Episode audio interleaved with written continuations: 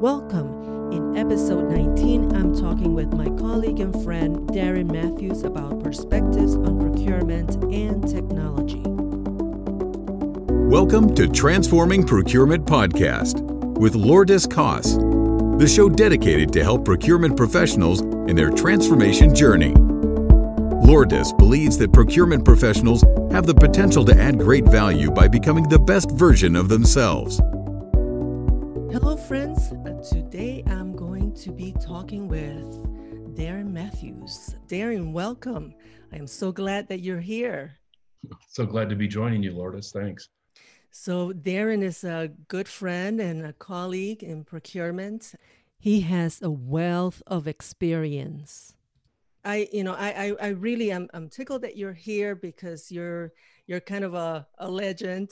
You know, you've been a president of NIGP, and so I'm, I'm really grateful that you took the time to um, talk uh, with me and and the listeners. So let me, just for the benefit of the listeners, uh, tell them a little bit about you. Darin is an experienced procurement manager with a history of building powerful teams and leveraging leading technology. He's a longtime faculty member at several leading universities, teaching courses on supply chain uh, management and procurement best practices. Darin is a published author of several books, yay, and host of Evolution of Procurement podcast. Excellent. You know that, that's so you're a, a fellow podcaster. Right. so, so darin has a bachelor's uh, from eastern oregon university two graduate degrees from american graduate university master's in acquisition management and a master's of education in instructional design and technology darin is currently the director at negometrix for the san francisco bay area program chair for the uh, procurement and supply chain management program at University of California, Santa Cruz in the Silicon Valley ex- expansion. And prior to that, Darin, you held several uh, procurement executive positions in the University of California, Santa Cruz, uh, Metro in Portland, Oregon, and Portland Public Schools. And I'm sure there's a long list more. So he's a former NIGP president, like I said, 2005, 2006. He was awarded the prestigious award, Albert H. Hall Memorial Award by NIGP. Darin is an author uh, of various, uh, several books, and, and, and you're a regular on, on some publications. So I'm just going to say that your latest book is Procurement Perspectives 30 Years in the Making. And there's a long list that it's uh, that that you've been uh, an active contributor to so many um, so many publications and and you've been so involved in procurement adding value and i'm sure that every class that you teach for nigp because you're an nigp instructor also people get a lot more than the class because they have your stories, your experience, and that's invaluable. So, welcome, Darin. It's good to be here. Good to be here, and uh, kind of hard to hear someone else talk about you and and give your bio and your intro, but uh, I uh, I just kind of roll with it. I appreciate you mentioning my my experience both in Oregon and California in the university system boy, I'm, I'm just looking back at 30 plus years and wondering where the time went. Like yesterday was the uh, the brand new uh, fleet buyer who uh, really didn't know anything. Absolutely, it's it's, it's like that memory memory lane, right? Looking exactly, back exactly. at it.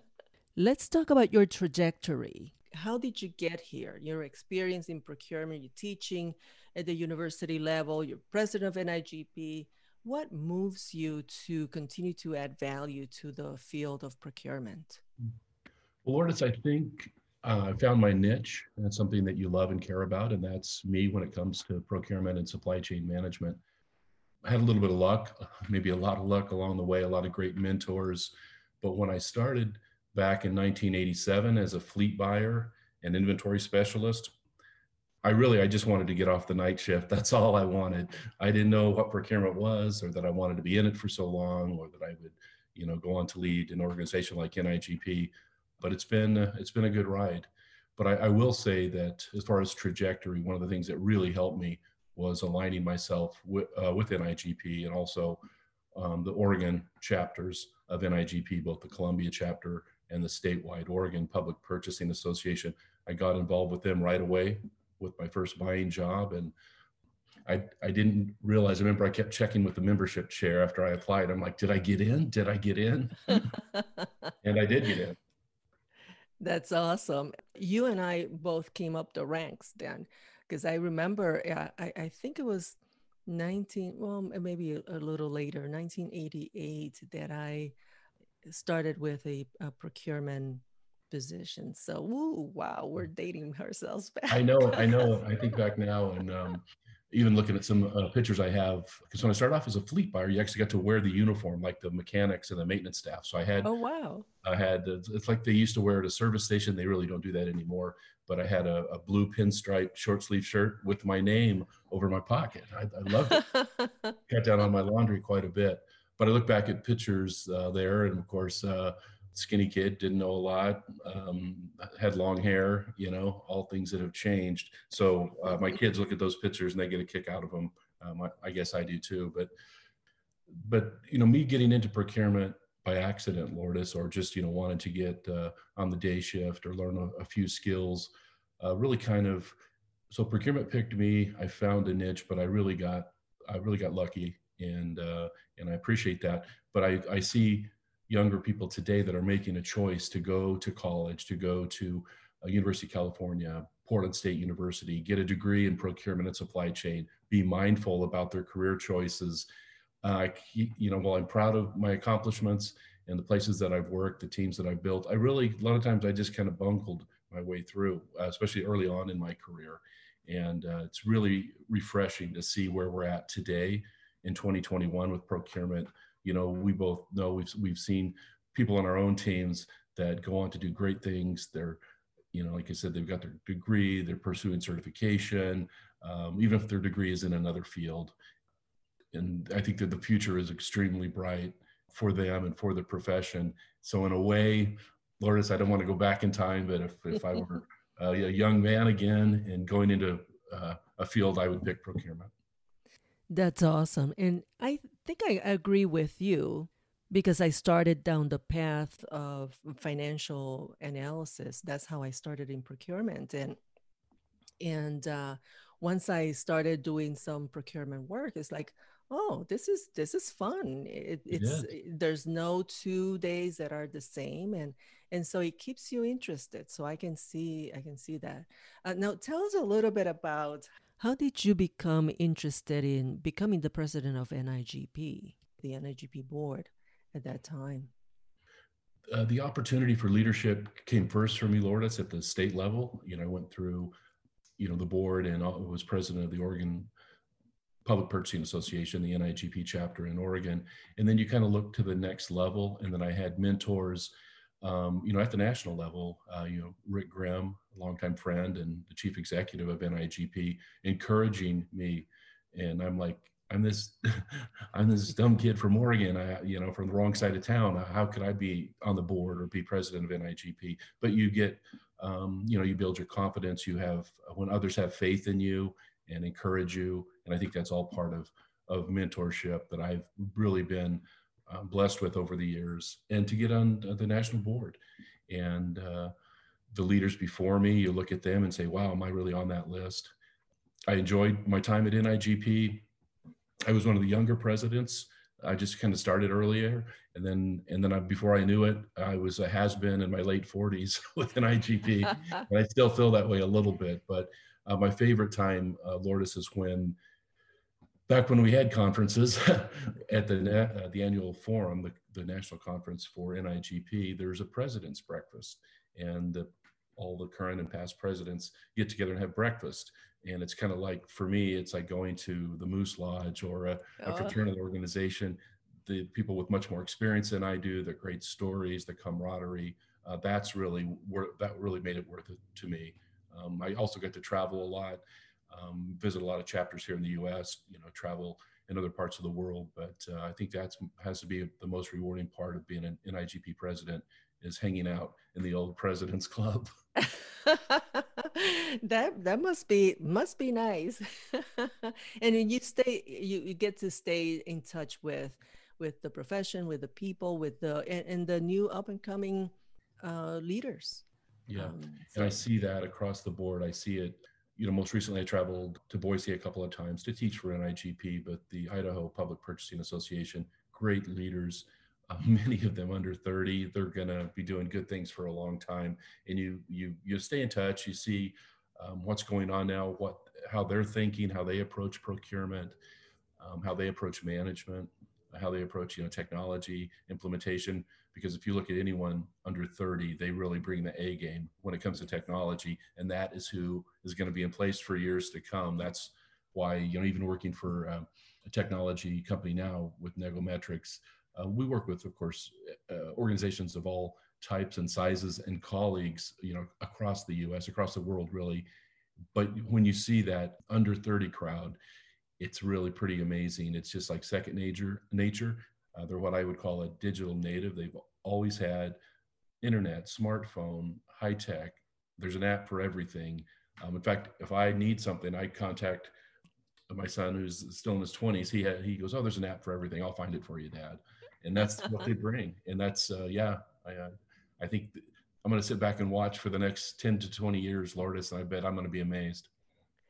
That's that's amazing, and you know, you touch a lot of a lot of people, and and so now you you mentioned the the topic of technology, and I know that you're more engaged with technology right now what do you think about there are some people that that are really grew up with technology and others that are a little bit more hesitant to uh, embrace technology. Talk a little bit about what you see, what what your perspective is on that. Sure, I've always kind of been um, very receptive to technology. I've had really good tech people, and I'm not necessarily a high tech person, but I've worked with a lot of uh, ERPs, digital procurement systems. You know, our, our current platform um, and others here in the US. So there's more technology available now for procurement and supply chain professionals than ever. Uh, we know that technology is advancing faster than ever, according to groups like the Institute for Supply Management. You read publications by NIGP. Um, we see this, and that's that's definitely where our future is in procurement. There is uh, the, the human element, though, and we need to find that balance.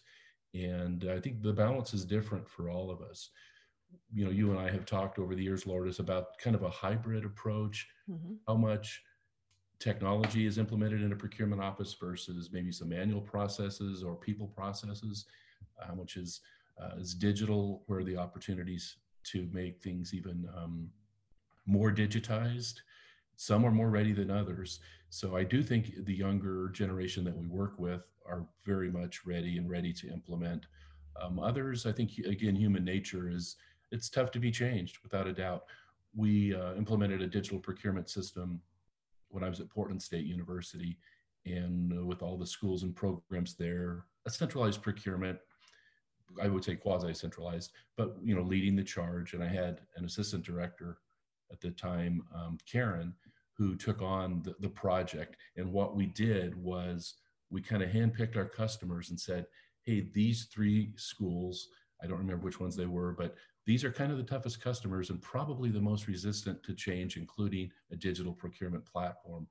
And we demonstrated the value, we did training, we did outreach, we did handholding, and it was very much a success. And that system is still in place today. So that strategy, which I wish I could take credit for, that was actually Carolyn. She said, "We're going to go after the the tough ones, and then every, everything else will fall into place." Yes. And, it, and, it, and it worked well. But yeah, I think there's um, uh, there was one magic approach, if you will. Oh, hey, this is a solution for every agency, for everybody to implement technology. If that's out there, I haven't seen it. Um, obviously, I think we have a, a, a, good procurement platform, but we work with a great group of customers, and some want to implement technology and digital procurement in one week, sometimes even one day. Others want to take you know several months, and that's okay. That's okay. Yeah, well, I like a, a good combination. Uh, whatever we can automate, I think it should be automated because there is so much where we can focus our brain power on that uh, you know solving new problems being more innovative. And so those repetitive tasks can can be automated. I'm, I'm i don't have a problem with that. Actually i, I like that because that it helps expand the, the the staffing that you have. It does lourdes and i like it as well. When you automate the routine functions in procurement and supply chain what's left over is the high level thinking strategic procurement uh, the collaboration the innovation the, the complex rfps and the and the you know strategic negotiations with key suppliers. That's the fun part of procurement and supply chain. Absolutely. so the, the routine things um, yeah I, I could easily automate those a lot of my supply chain students at the university of california they say hey is uh, they're you know they're pursuing maybe the certificate program that we offer in the silicon valley and they say it looks like all this automation with procurement and robotic equipment and the retrieve automated retrieval systems, for example, for um, warehouse and distribution centers. Absolutely, that technology is there and it's going to continue to be there, but it really leaves the uh, supply chain professional to do the thinking part of supply chain, to do um, inventory forecasting, supplier uh, relationship management, um, innovate processes and implement technology, that really the fun stuff. So it's the higher level work uh, that's not being automated, and I don't think it will be in the future. That's why I still tell my, you know, again, my students, I said, no, this is a great career field, tons of opportunity, including there in the in the Bay Area in California or San Francisco Bay Area, I should say, and uh, tons of opportunities. So folks go through our program, they land in all types of industries, and they're at the thinking level of procurement. And that's that's what we want because we've been talking about getting that seat at the table. That's how we get the seat at the table forget those mind-numbing activities that you know they're just repetitive uh, anyone can do them let's focus on the things where we can add value that we can make a difference that we can be a thinking partner with the rest of the organizations at the cabinet level and we can be part of that planning process as opposed to being the back office just pushing paper. Yeah i've been there and i'll take uh, i want that seat at the table absolutely. You know that most of my career was uh, leading transformations and i always made a push for technology if you look at uh, organizations that are not doing as well and that or that could be doing better when you look at the breakout of what's what are they what are what is staff dedicating their time to it's usually the low value which is you see them working working working very hard all day long but not much is coming out because they're focusing on the low value low return activities and so this is analysis that i i learned to do early on when i got to an agency because i saw everyone working but not much was happening. And so it, generally, they were dedicating 80% of their time to less than 20% of the spend. This mm-hmm. is like, you know, this is an opportunity for automation. So, uh, so I, I, am I am a, a, big proponent of, of um, having technology to aid in those uh, routine tasks so that we can really do the interesting part which is the thinking part the you know and the creative part that that it's needed in procurement so no, I've seen that uh, actually across the world, Lourdes.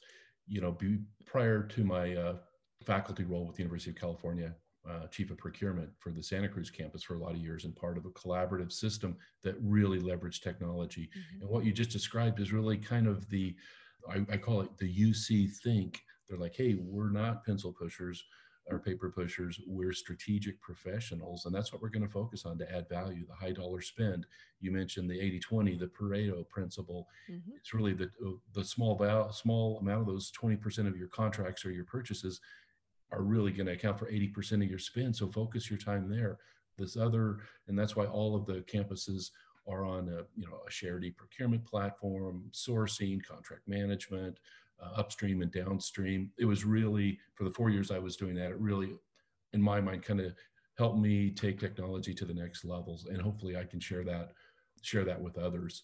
Most recently, the last couple of years I've been involved with Negometrix, visiting um, my colleagues in Europe and in the Netherlands and what they're doing there with technology uh, really puts them somewhat ahead, I think, of our U.S. colleagues, which not a not a criticism by any means of the U.S. because I love U.S. procurement, but if you look at uh, players in the European Union, they're all digital in procurement. There is no paper, and uh, I just think it's a great opportunity and a great model. So uh, yeah, so that's why I'm uh, always excited to work with uh, with our colleagues here. That's that's awesome. It's uh, great to see also from you know what people are doing somewhere else because we we can all learn from each other. One thing that I wanted to say is that it is that interesting part of the work that is going to attract new blood, new professionals, and get people interested in the procurement profession. Because who wants to graduate from college and come and just push paper? Right, right. Certainly not me. yeah. No, I love mm. the, um, there's so many interesting uh, facets and opportunities when you look at procurement you know, early on, of course, I just I was a fleet buyer, so I did parts replenishment, ordered you know oil filters and fan belts, and that's that's all fine. But I'm really glad that uh, it's evolved because we can partner with suppliers to provide those to us at same day delivery under a contract that I negotiated. So I don't necessarily have to order those oil filters, but you can work on things like uh, sustainable procurement, smaller minority business program development, such opportunities out there. I would rather spend my time and energy on than uh, than the routine tasks. I was reading this book on success principles, and one of one of the keys to success is focusing your time on the things that that no one else can do or nothing you know or technology can't take care of so that you are working on your strength you constantly develop and you uh, continue to get better at it. That's another opportunity there to think about automating those tasks that are routine and really we don't add that much value to it. Agreed. So, Agreed. So let's shift gears for a minute here and talk about um, what are you working on these days? I know you have a book out or working on another book, or are, you know, am I gonna spill the beans here if I? uh, no, I don't. I don't think uh, there's anything confidential out there if there is, Lourdes, I guess I'll hear from uh, our publisher. Uh, but I always, um, you know, I guess I, I consider myself uh, maybe a little bit semi-retired. I don't think I'll ever retire altogether, even after 30 years in uh, the procurement ranks. I try to stay busy. Um, you know, I have a uh, you know, part-time consultative role and training and content development role with uh, Negometrix software company. I still teach at the University of California uh, supply chain and procurement, and also for NIGP.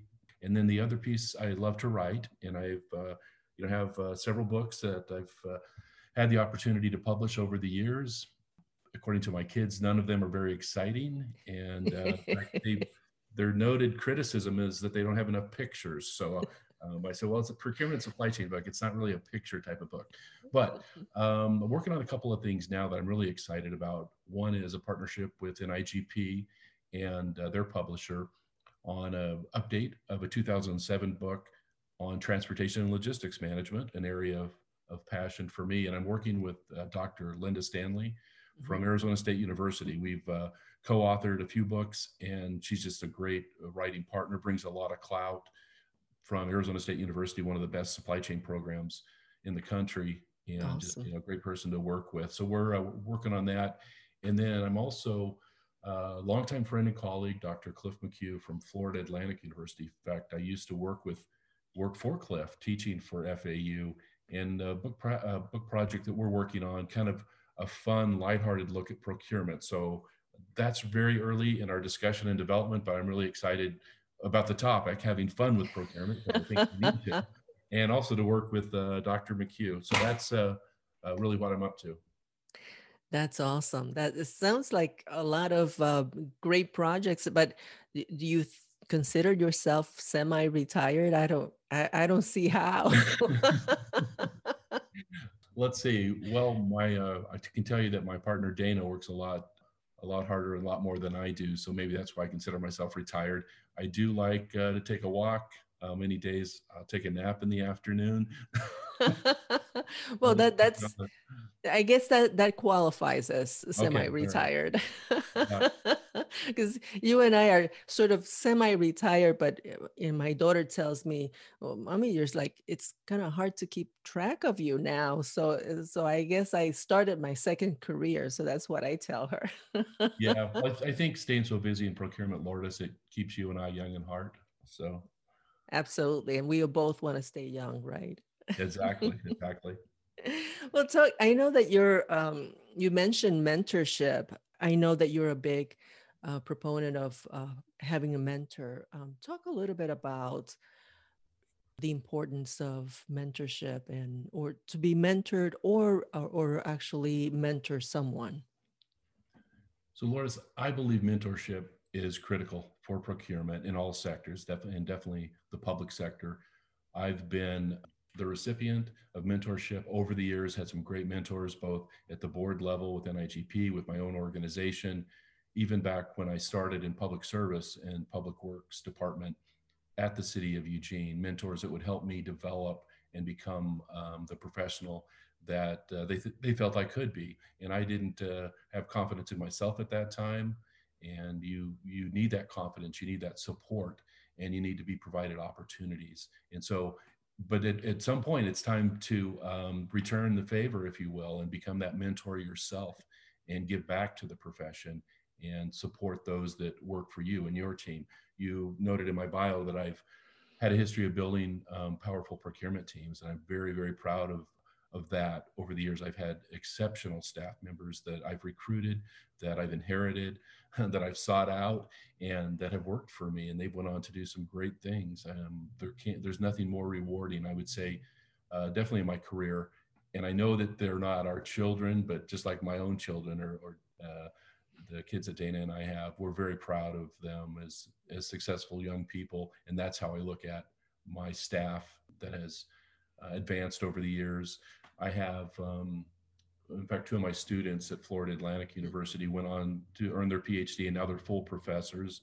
Dr. Adam Williams at the University of Illinois Springfield, mm-hmm. and Dr. Alexandru Roman at Cal State San Bernardino.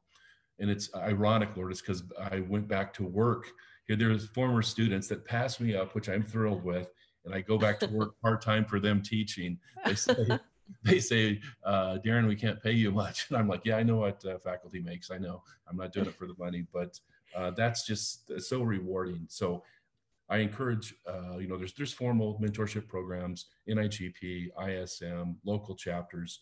Uh, I would just encourage your listeners to engage in those, take advantage of those if you're new to the profession, and if uh, the more experienced you are, it's time to share that with others and support others in their success because they will replace us, they will pass us up, and uh, that's okay.